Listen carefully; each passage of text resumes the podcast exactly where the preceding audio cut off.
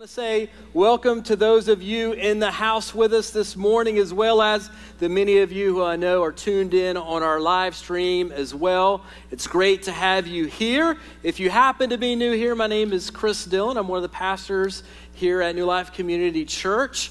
And uh, if we haven't met, I usually kind of hang out here for 10, 15, 20 minutes after the service. Would love to just introduce myself. If you've got a few minutes after the service, get to know you uh, a little bit.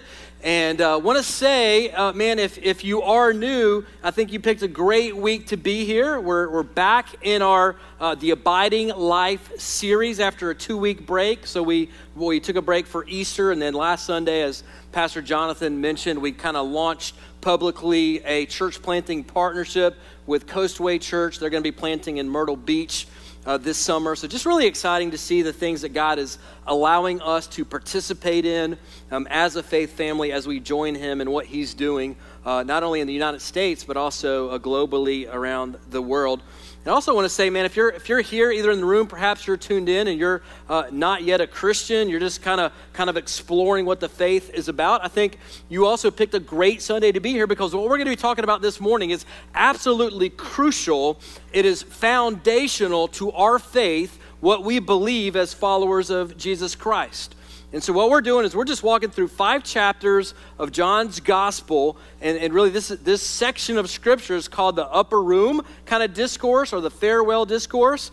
And so, the scene is Jesus has now gathered his 12 disciples, right? It's the Passover. And so, it's really kind of this festive atmosphere in the city of Jerusalem. And how many of you know last words are important words, right? So you just imagine if you knew you had one night left with your spouse, like one night left with your family, your closest friends, like how would you spend that night, man? You would be giving them your best, right? You'd be investing all the wisdom in the world that you had and just pouring into their lives and their souls. And that is exactly what Jesus is doing in these five chapters in John's gospel. And he kind of they kind of get halfway through the meal and all of a sudden, Jesus looks around and he can tell that the disciples are troubled. Right? He kind of looks around and he can see that they're they're confused, that they're sad, that they're troubled, right? Judas has just kind of left to kick off this betrayal. Jesus has just told Peter, "Hey bro, you're going to deny me 3 times before the rooster crows in the morning." And so all the disciples are like, "Man, what is what is going on?" just like, "Hey, I'm about to leave you, about to go to the cross." But then in chapter 14, Jesus kind of transitions and he begins to give his disciples these really amazing promises. So, the first half of uh, John chapter 14, he gives them two promises. The first promise is, hey guys, yes, I am leaving. I'm going to the cross. Then I'm going to ascend to the right hand of the Father. But I'm going away to prepare a place for you. I'm not, I'm not going to leave you forever. I'm going to prepare a place for you. And if I leave to prepare a place for you, then I'm going to come back for you. I'm going to bring you to myself. So, where I am, there you can be also. And then he makes him another promise. He says, Listen, when I, when I leave, you guys are going to do great works. In one sense, you're going to do greater works than I did. And we, so we talked about a couple weeks ago how this really was a reference to the launch, the establishment of, of the church, the bride of Christ, right? The, the biggest spiritual movement that revolutionized the world. And then today, the back half of John chapter 14, if you have a Bible, now's the time just to go ahead and go there, turn it on on your phone, your app, your iPad, whatever you're on. John chapter 14, we're going to be in the back half. And Jesus gives them a third promise as he looks at them and he tells, he can tell that their hearts are troubled. He gives them a third promise, and, and I think he saves the best for last. I think he saves the best for last. Now, the two, first two promises in John 14 were spectacular, really awesome, but I think he saves the, the best for last. It's kind of like uh, for those of you who have kids or grandkids, I don't know, maybe you do it kind of like Cheryl and I, but so we, we buy a handful of, of presents for Christmas for, for each of our three kids. And, and we kind of stagger them and place them so that they open the best one at the end, right? So it's kind of like you get socks first, you get the bike at the end, right? You never start with the bike. You start with the underwear, you start with the socks, and then you work up to the bike or the skateboard or the, the Red Ryder BB gun or like whatever it is, right? I kind of feel like this is what Jesus is doing here. He's saving the best present, the best promise for last. And so we're going to start in verse 15 in John's Gospel, chapter 14. He says this If you love me, you will keep my commandments. Now, th- this is really important. In fact, it's so important. Jesus says this same thing three other times in three other ways. So, verse 21, this will be on the screens for you. Whoever has my commandments and keeps them, he it is who loves me. So he just said the second thing twice. Verse 23, Jesus answered him, If anyone loves me, he will keep my word. Third time he said the same thing. Verse 24, Whoever does not love me does not keep my words. Now, I don't know about you, but if Jesus says the same thing four different times in four slightly different ways in the span of nine verses, it might be super important. It could be that he's trying to communicate something to us as his disciples. And what is clear here is that there is this unmistakable connection between loving Jesus and obeying his commands. Now, this makes a little, this makes some folks a little bit uncomfortable, right? But the, the truth of the matter is, those who say they love Jesus but never follow his commands display a really dangerous disconnect in their lives. Now, now here's where I would argue a lot of churches kind of go, go wrong. So a lot of churches will preach this and they'll stop at verse 15. So like the kind of kind of the takeaway, the message is you need to go if you love Jesus, if you call yourself a Christian, you need to go and obey him.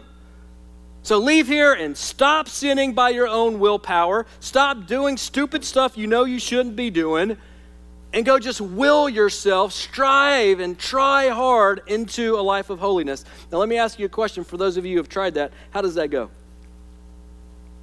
Probably about as well as it goes for me. Right? Typically, when we do that in our own strength, when we try to follow Jesus, when we try to follow his commands in our own strength, it's an absolute train wreck, isn't it? Because typically one of two things happens. Either you get people that think they're pretty good at it, right? And so they're like, man, I got my checklist and boom, read my Bible this morning, boom, prayed this morning, pay, sent in my tithe check this month, went to church three out of four Sundays, boom, boom, boom. Man, I'm nailing it. And what happens is a lot of those people develop a false sense of self righteousness. So you create these little, these little Pharisees that begin to look down on other people. And then you have a whole other group of people, and I kind of probably fall into the, more of this category, that people kind of figure out pretty quickly, like, I, I, can't, I can't do this. Like, Jesus is calling me to do all these things, and, and I'm trying, but I still mess up every day, and I got this sin in my life, and I'm, and I'm struggling, and I, am trying. It doesn't matter how hard I try. So maybe this, I guess, this Christian thing, just like it, it isn't for me. But here, here's the thing we have to understand this whole idea that, hey, you just need to go and follow Jesus, obey his commands, will yourself to do it, that's not the gospel, that's religion. Religion says, man, you got to perform and you got to do all these things right. And when you get it all right, then God is going to love you. The gospel says Jesus has done all those things on your behalf. And it's as you have a love relationship with Jesus that he empowers you through his spirit to begin to obey his commands. And so, where a lot of churches get it wrong is they divorce the command in verse 15 with what we're about to read in verse 16, which is the key to actually being able to follow Jesus and obey his commands. So let's go there. Verse 16, he says this Jesus, he says, And I will ask the Father, and he will give you another helper. Hmm. Who's he talking about?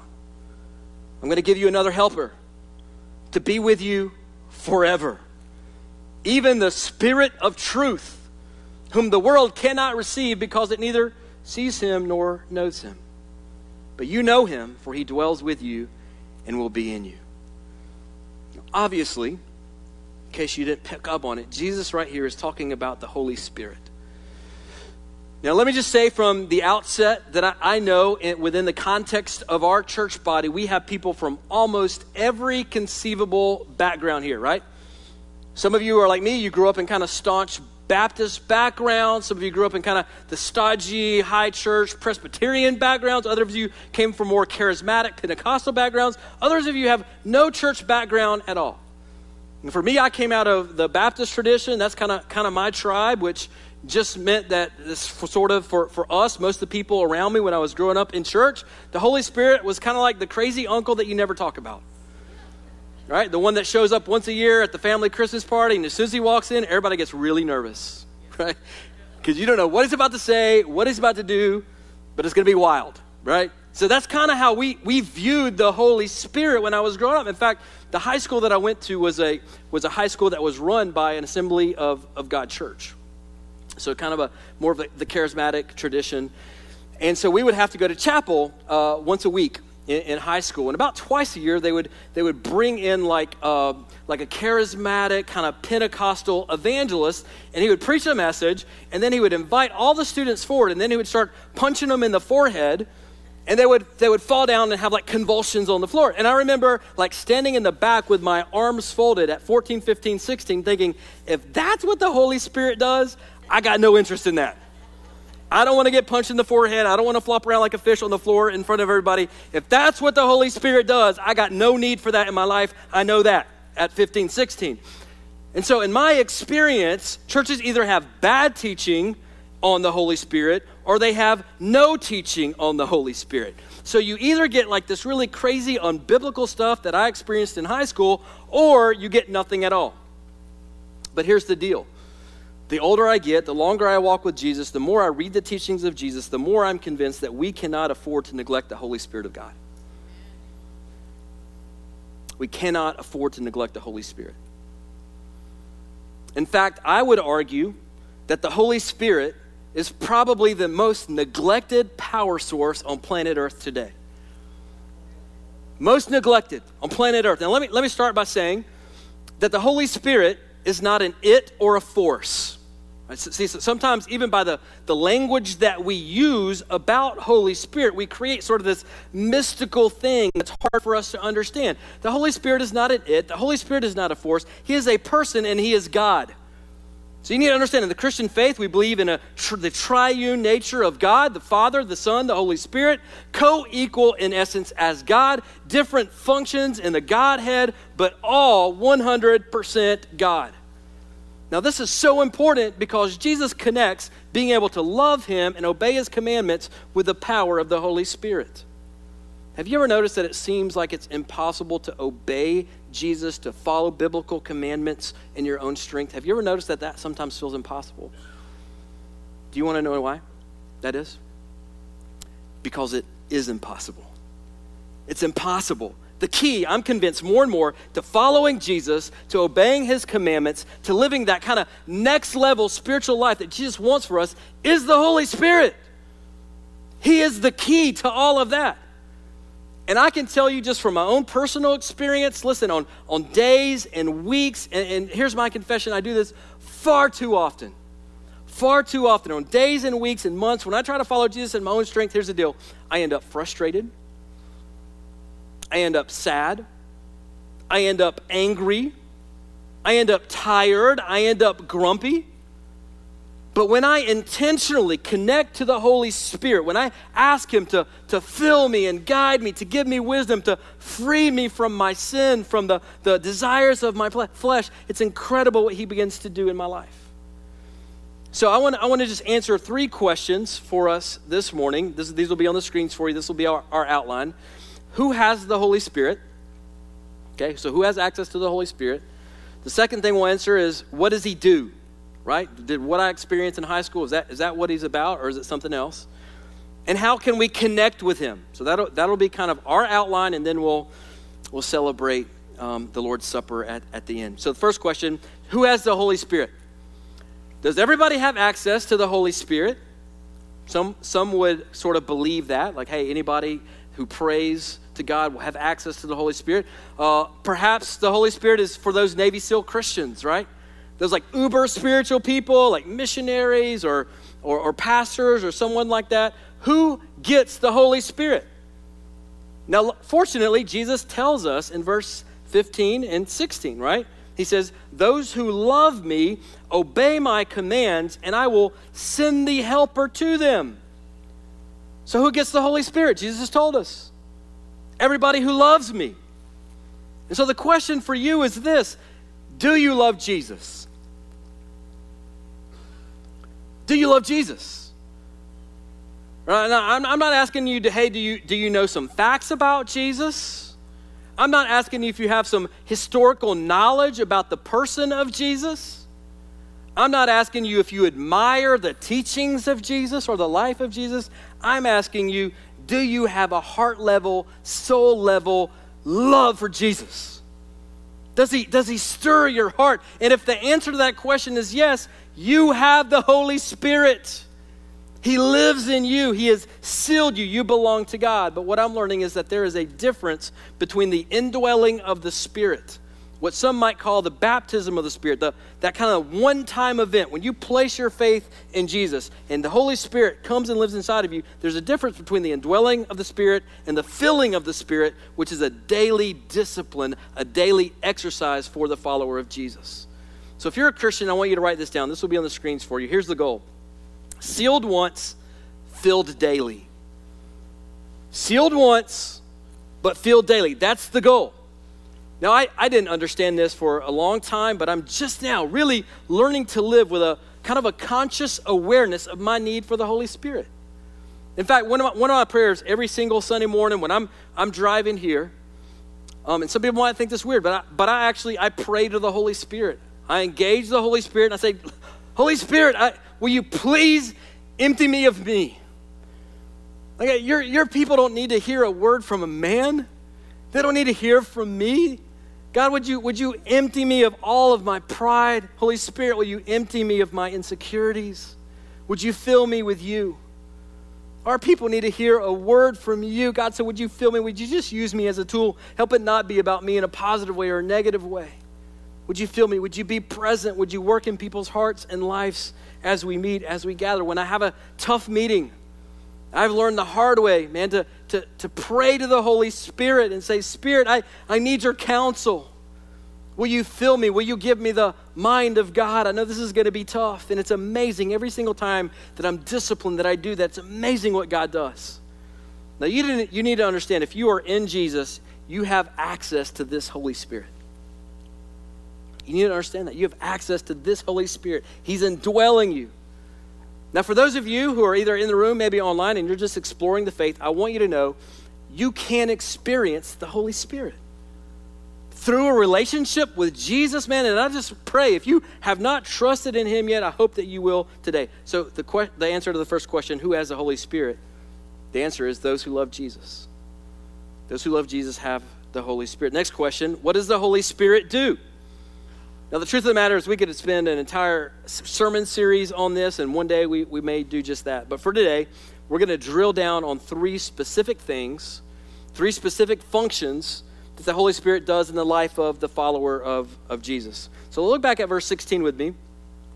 Jesus says, And I will ask the Father, and he will give you another helper to be with you forever. Verse 18, I will not leave you as orphans, but I will come to you. And that's in the context of sending the Holy Spirit to us.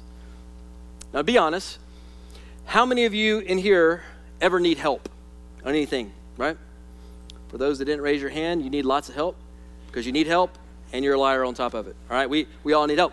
Now, I, um, I was talking to my kids this morning um, before came to the nine o'clock service, and we were recounting this event. So one of the things we like to do about, about now, you know, springtime, summertime, fall time, is, is to, do, to go hiking as, as a family. And so four or five years ago, we were hiking. We went up on the, on the Blue Ridge Parkway. We found this place. It's supposed to have like this really great overlook, this great view.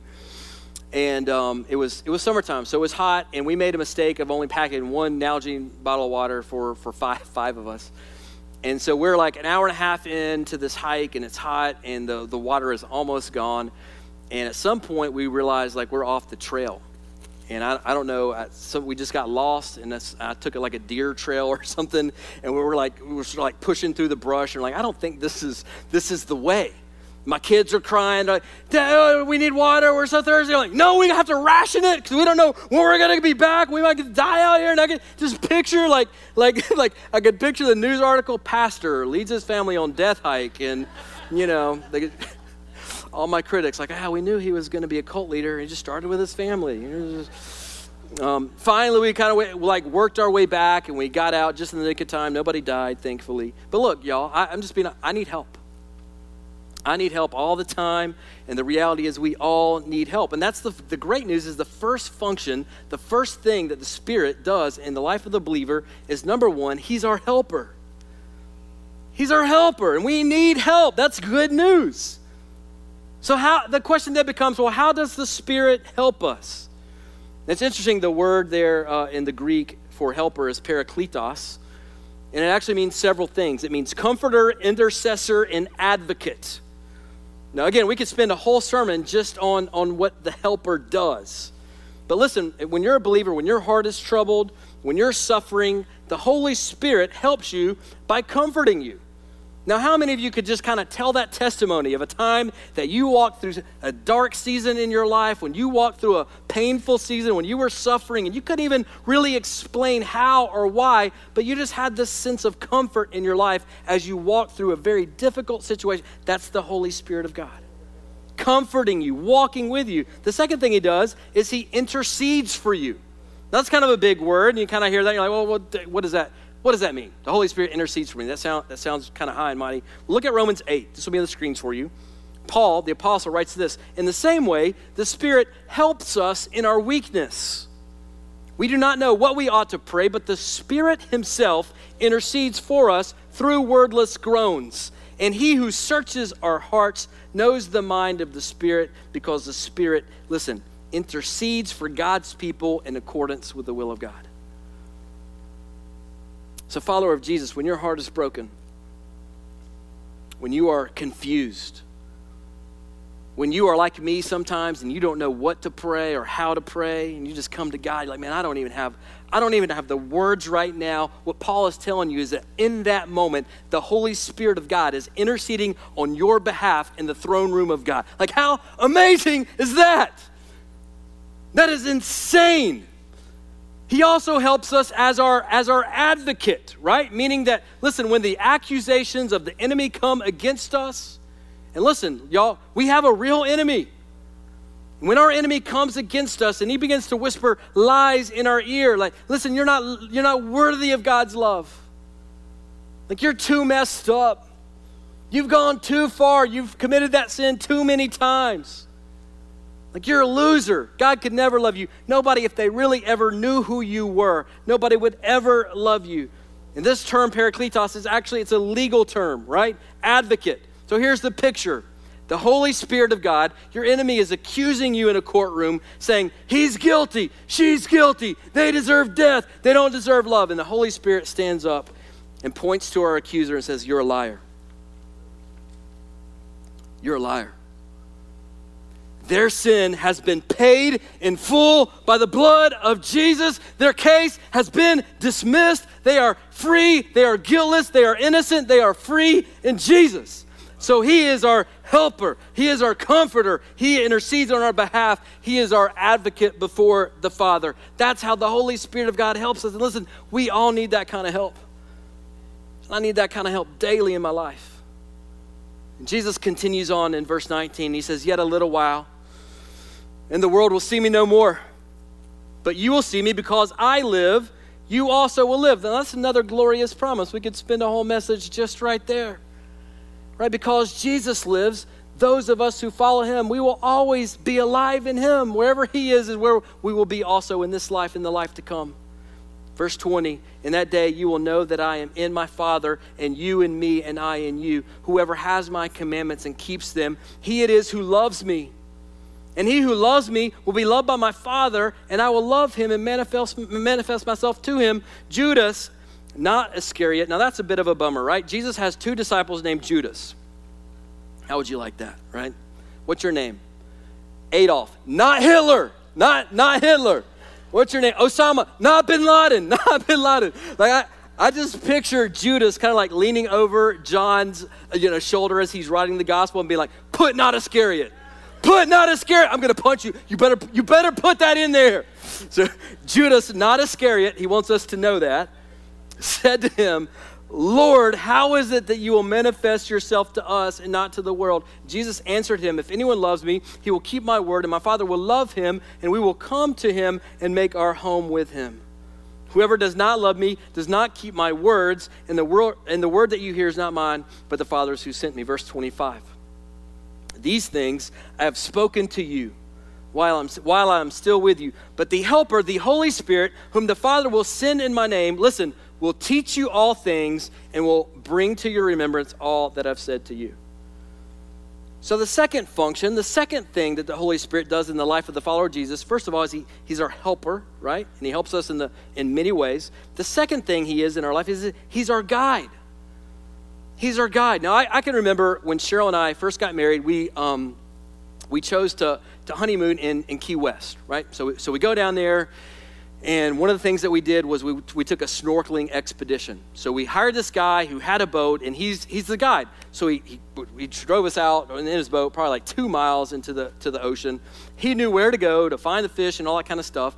And he's teaching us, you know. So he's saying, hey, guys, this is how you put the fins on. This is how you wear your mask. This is how you have the snorkel. And you can kind of go to this depth, but don't go beyond this depth. And this, say, this sea life is safe for you to interact with, but this sea life over here, like you want to kind of stay away. Don't pet the barracudas. That's a bad idea. So he kind of kind of would teach us all that we needed to do. And then we'd kind of go swim around. We'd snorkel. We'd come back. And then he would remind us of things, right? He'd say, hey, listen, I noticed that your fins were kind of placed right here. If you do them like this, you can go a little bit deeper. He'd kind of remind us of the things that he taught. He was, he was our guide, right? He was our, he was our guide. Now, how many of you know in this crazy world that, in which we live, we all need a guide in life?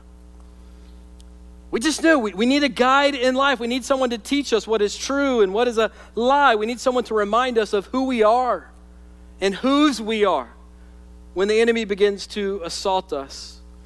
For those of you who have been walking with Jesus for some time, have you ever had an experience where uh, you're just going through something in your life? Or maybe you're, you're talking to a friend or a family member or loved one, and they're just going through a hard time in life.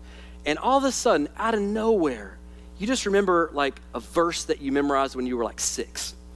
Like you haven't even looked at it in, in like 10 years, 20 years, or maybe a worship song that comes to your mind or a specific message or something like that just comes to your mind and it's exactly what you needed in that moment or exactly what that person that you're talking to needed in that very moment. Listen, guys, that is the Holy Spirit of God. He's teaching us, He's reminding us as our guide what we need in that very moment. That is the Holy Spirit. So He's not only our helper, He's also our guide. Then look at verse 27. This is beautiful. Jesus says, Peace I leave with you, my peace I give to you. Not as the world gives, do I give to you. Let not your hearts be troubled. That's the second time, by the way, he said that in chapter 14. Let not your hearts be troubled, neither let them be afraid. So he sends us a spirit to be our helper, a spirit to be our guide. And no, number three, he sends a spirit to be our peace giver. See, the Spirit of God applies the peace of the Son into the hearts of those who love Jesus. In fact, in Galatians chapter 5, Paul tells us that one of the fruits of the Spirit is what? It's peace. And When you get the Spirit of God, one of the things that should be blooming in your life is, is peace, right? So when we get the Spirit, now we have access to this kind of otherworldly peace. Now you need to understand, Jesus actually references this. There are two types of peace in the world. So there's worldly peace, right? And by, by the way, I, I love worldly peace. So worldly peace is for those of you who have kids, you'll understand. You put your kids down at 8:30 and you got 2 hours of worldly peace before you go to bed. I love worldly peace. Right? I get to talk to my wife. Get to read a book that I've been wanting to read. I get to watch a show I've been wanting to watch. That's worldly peace. I thank God for worldly peace. It's, it's, a, it's a good thing, but worldly peace is just, it's the absence of chaos. That's all it is. But there's another kind of peace that Jesus is actually offering us through his Holy Spirit, and that's godly peace. And that is peace in the midst, in the middle of the chaos. Not absence of chaos, but right in the middle of the chaos, he offers us his peace. In other words, it's not circumstantial in the middle of the chaos of life, of the messiness of life, of the sinfulness of life, when you can still walk in peace, that is a gift from the Holy Spirit of God. Now, I'm, I'm just going to say this, and this is another thing that kind of kind of grates some people when I say stuff like this.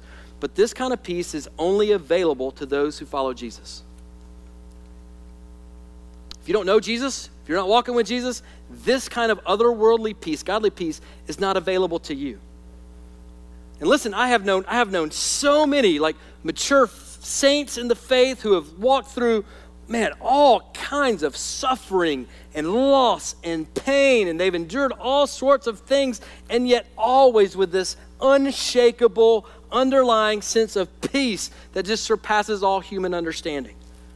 Sometimes even through the tears, even through the sorrow, they just they'll tell me, "Chris, I just have this sense of peace." Like, I know I shouldn't have a sense of peace right now. I can't even explain it to you. I'm just telling you, I have this peace that's foundational in my heart and is not being shaken at all. That's the Holy Spirit of God. Applying this peace of Jesus, this shalom of heaven into the hearts of those who love and follow Jesus. And then Jesus continues on in verse 28. He said, uh, He says, You heard me say to you, I'm going away and I will come to you. If you loved me, you would have rejoiced because I'm going to the Father, for the Father is greater than I. Now, what Jesus is saying here is listen, if you guys really understood what I was saying, like if y'all really understood that I'm saying I'm about to go to the cross, I'm going to rise again in three days, then I'm going to ascend to the Father, but I'm going to send you the Holy Spirit. And He's going to empower you. He's going to let you walk in freedom that you have never experienced before. And He's going to empower you to do incredible things that you never thought was even possible. If y'all understood what I was talking about, you guys wouldn't be sad right now. You'd be throwing a party. You'd be excited if you understood what I was saying right now. That's what Jesus is saying. Verse 29 And now I have told you before it takes place, so that when it does take place, you may believe. I will no longer talk much with you, for the ruler of this world is coming. All the more reason, by the way, we need the Spirit. How many of you know we have a real enemy? We have a real enemy. And we need the indwelling Holy Spirit of God to help us walk this out daily. So he says, For the ruler of this world is coming but he has no claim on me. But I do as the Father has commanded, so that the world may know that I love the Father. And then I love it. He says, Rise, let us go from this place. Rise, let us go from here. And I think this is Jesus' way of saying, Listen, I'm about to go to the cross, boys. And I'm going to conquer sin, death, and hell. And I'm going to, I'm going to rise, and then I'm going to send to the Father, and then I'm going to spend the, I'm going to send the Holy Spirit to empower you to live this incredible life and do these incredible things that you never even dreamed of, let's roll, guys. It's time to go. Let's go get it. That's what he's saying to his guys. So that leads us to our, our last question How do we connect with the Holy Spirit of God? So we've already answered who has access to the Holy Spirit. We've answered, at least in part, we'll get to more of this in chapter 16 in a couple of weeks. What he does, kind of his function in the life of the believer. But then the question is well, how, how do we connect with the Holy Spirit of God for those of us who are children of God? Well, first of all, Jesus is clear. You got to love Jesus first to have access to the Holy Spirit. But then, even after you've followed Jesus, you've placed your faith and trust in Him, we all still need a daily filling of the Holy Spirit. So, let me give you just kind of three practical ways from Scripture, my own personal experience, three practical ways that I believe you can connect to the Holy Spirit of God. Number one, is I believe one way, maybe even the primary way that we can connect to the Holy Spirit of God is through the Word of God. So go all the way back to verse 17, and Jesus calls the Holy Spirit the Spirit of what? The Spirit of truth. Meaning that part of his job, part of his job as teacher, is to confirm truth to us. And as followers of Jesus, as Christians, our primary truth source is what? It's the Word of God. It's the Bible. It's these ancient words, these God breathed, spirit filled words that bring life and truth. So I'm just telling you personally, the majority of the time that I've had a significant encounter with the Holy Spirit has been when I've been in the Word. Now, listen, it doesn't happen every time. I wish I could tell you, man, every time I read the Word, man, I just have this really awesome experience, this emotional experience, and I'm weeping. And uh, I wish that I could tell you that was the case. But just through the discipline of engaging God in His Word, I do experience these moments that I can't explain. There are times where I read something and maybe I've read it 50 times before, and the Holy Spirit just brings something to life in my mind and my heart. There are times where I read my Bible and I'm just sitting there alone, fist pumping. Like, yeah, baby. Yeah, that's right. That's who I am in Christ. I mean, I get excited. There are other times where I'm, I'm weeping, man. I just have tears streaming down my face. Like, God, you love me that way? I could understand how you could love other people that way, but God, you're, are, you, are you saying that you love me that way? I just interact with the Holy Spirit through His Word, and He confirms truth, and He ministers to my heart, and He encourages me, and He teaches me, and He brings things to remembrance. And all of that happens as I commune with the Holy Spirit through the Word of God. Now, let me say this, and this is really, really important. So, if you tuned out, I want you to tune back in just for a minute. Listen, listen clo- closely. The Spirit of God, listen, will never contradict the Word of God. You hear that?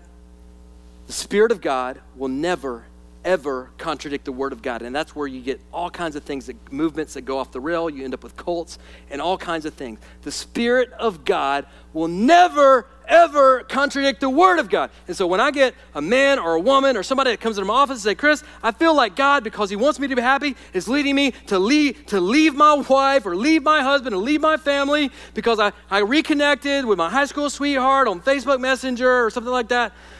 I can say with confidence, no, He isn't leading you that direction. I don't even need to pray with you about that. Because the Spirit of God will never, ever contradict the Word of God. Now, that may be a spirit leading you to do that, but it is not the Spirit of God. So that's one way we, we stay on task. We make sure that we're hearing from the actual Holy Spirit of God, is that we're connected to His Word because His Spirit will never contradict His Word. Those two things are hand in glove, they work together. We may not separate those things. So that's one way that we connect with the Holy Spirit. The second way that we connect with the Holy Spirit is through prayer to God. Prayer to God. Now, I, I'm learning this more and more, and as I practice this, I'm just telling you guys, this has made all the difference in my life as I've learned how to connect through prayer to the Holy Spirit of God. So I'm just telling you now, when I have a tough meeting, I'm walking into a tough meeting that I'm not looking forward to. When I'm driving here on Sunday morning, I'm preparing to preach twice. When I've had a long day of work and I drive into the driveway and I'm exhausted and I have a wife and three kids that need my time, attention, love, and they need a daddy to talk to them and pray with them and play with them and wrestle, I've just learned that it's in those moments that I most need to be filled with the Holy Spirit. And I just need to pause and say, Holy Spirit, would you please fill me? Would you please empower me? I don't have any strength of my own. Would you give me wisdom? Would you give me supernatural energy that I don't have right now? And that has made all the difference in my walk. So we can connect with the Spirit through the Word of God, through prayer to God. And then the last way, and what, this is a way I don't think a lot of people think about, we can connect to, to the Spirit through the body of Christ. We can connect to the Spirit through the body of Christ. Our elders met uh, last Tuesday night, and, uh, and we talked about this passage. So we read this passage together. We prayed about it together. We had a robust, we probably discussed this for about an hour. And we're just praying, like, God, show us, show us how to be submitted to the Spirit. We want the Spirit to be active in our body and in our community. And so show us, show us how to do this. And one of the one of the elders spoke up and said, Man, one of the ways that I feel most connected to the Spirit consistently is through through our corporate time of worship. And that for me, I, I resonated with that. That oftentimes, the, the, the, the, times I can interact most with the Spirit is as we're singing together corporately, like, and I can hear your voices and I can hear the worship team's voices, and we're collectively worshiping God together. There are other times when we collectively, like we're about to do, we celebrate the Lord's Supper and we're taking the juice and we're taking the bread and we're remembering the sacrifice, the broken body of Christ for us. And I feel the Spirit speaking to me, maybe convicting me of a sin pattern in my life that I haven't confessed, that I haven't laid down before the Father. And He does this work in our life. And other times, maybe it's when we baptize new believers here and the Holy Spirit just does something, or I get excited and I just kind of get on fire. And all of those things happen in the context of the body of Christ. Listen, we were never, ever, ever intended to walk out our relationship with Jesus alone. Ever. And even for us as believers, discerning how the Holy Spirit is leading us is actually usually made clear through the counsel of mature believers in the body. I'm just telling you, I can't tell you how many times I've had to walk people through the shrapnel wounds of bad decisions that were almost always made in isolation. Like 99.9% of the time, bad decisions that have led to dire consequences in their life because decisions were made in isolation. That if they just would have sought out the counsel of a small group leader or the people in their small group or a pastor here or an elder here, where we could have prayed with them together and opened God's word together and prayed for the Holy Spirit to give us wisdom together, the outcome should have been could have been so much different than what it is. Proverbs 11 says this, this will be on the screens for you. Where there is no guidance, a people falls, but an abundance of counselors, in an abundance of counselors, there is safety. Now, church, as we wrap up, I, I just got to be honest with you even at my age, I've been walking with Jesus for 20 years now. And I'm just confessing to you, I, feel like I'm just now starting to scratch the surface of what it is to live a spirit filled life. And maybe you're like me. Maybe you're, you're just kind of scratching the surface. Maybe you've never really kind of thought about this. I don't know, maybe you're a more mature believer. Maybe you've been walking out this spirit filled life for some time. And if that's you, man, God bless you. That's awesome. Maybe you're here, maybe you're watching online, and you're not even a believer yet, and you're not sure why, but some of this just kind of intrigues you. You're like, man, I don't, I don't know what this is about, but this stuff about a relationship with Jesus and then getting the Holy Spirit power in my life to guide me and help me and be my guide and be a peace giver. Like, man, there's just something that, that intrigues me about what you're talking about. I just want to say, wherever you are on that spectrum, I truly believe with all of my heart that the Spirit of God wants to engage with you in a meaningful way right here, right now. So I just want to say, man, if you if you want to begin that journey with Jesus, maybe you're religious, maybe you're a church person, but you're like, man, I, I don't have what you're talking about, Chris. I've never really turned from my sin. I've never really repented from my sin, started a relationship with Jesus and received his Holy Spirit so I could live this incredible, free, joyful, peaceful, spirit filled life. And I, I want that. And if that's you, whether you're watching online, whether you're here in the room, I just want to beg you would you reach out to us? Would you let us know that the Holy Spirit is prompting you in that direction? Because we want to walk you through that process. We want to help you kind of launch out in the right way in the most significant adventure you could ever experience in your life as you begin a relationship with the creator of this universe through his son, Jesus Christ, by the power of his spirit. I'm telling you, there's nothing like it. There's no drug like it. There's nothing in the world that can give you that kind of experience and that kind of life. And if you've never done it, man, we want to talk with you about that. And listen, if you're here, this morning, if you're online and you're already a follower of Jesus, I think what Jesus is saying to us this morning collectively is let not your hearts be troubled, child. Son, daughter, don't let your hearts be troubled. Now, why should our hearts not be troubled? Because He hasn't left us as orphans. He has sent us another helper. He has sent us a guide. He has sent us a peace giver in our hearts and lives to empower us to live this incredible spirit filled life of hope and freedom and peace. So, church, child of God, I want you to know that you have the same spirit alive in you that raised Jesus from the dead almost 2,000 years ago.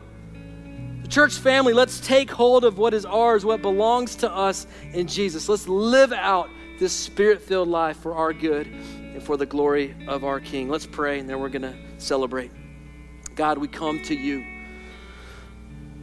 And we are so grateful that you have not left us as orphans, but you've sent another helper. You've sent the Holy Spirit to be our helper, to be our comforter, to be our intercessor, to be our guide through life, to be the peace giver through the storms of life. You've given us yourself through your Holy Spirit, God. We're thankful for that. We're grateful for that. And God, I pray if there's someone here, whether they're watching online or here in person, God, that's never crossed that threshold of faith, they've never experienced a relationship with you through your Son, Jesus, and experienced the power of the Holy Spirit in their lives, I pray that that journey for them would begin right now today, that they would just pray out in their hearts and say, God, I know I need help. I know, I know I'm a sinner. I know, I know I'm broken. And I, I, don't know how to get back, and I don't know how to fix things in my life, God. And so I want to trust in you through Jesus. I want you to fill me with your Holy Spirit so that I can begin to live out this incredible adventure that you have for me as your son, as your daughter. So if you've never done that, I would just encourage you to pray a prayer like that, God. And for those of us, who are already in your family. We've given our lives to Jesus. God, would you teach us that it's not just the indwelling of the Spirit, but we need the daily filling of the Holy Spirit? Would you teach us how to commune with your Spirit? Would you teach us how to connect with Him so that He could empower our lives in the way that you want us to live out in your kingdom, God? We love you so much, and we pray in the matchless, the powerful, the beautiful name of your Son, Jesus, through the power of the Holy Spirit. And all God's people said, Amen. Amen.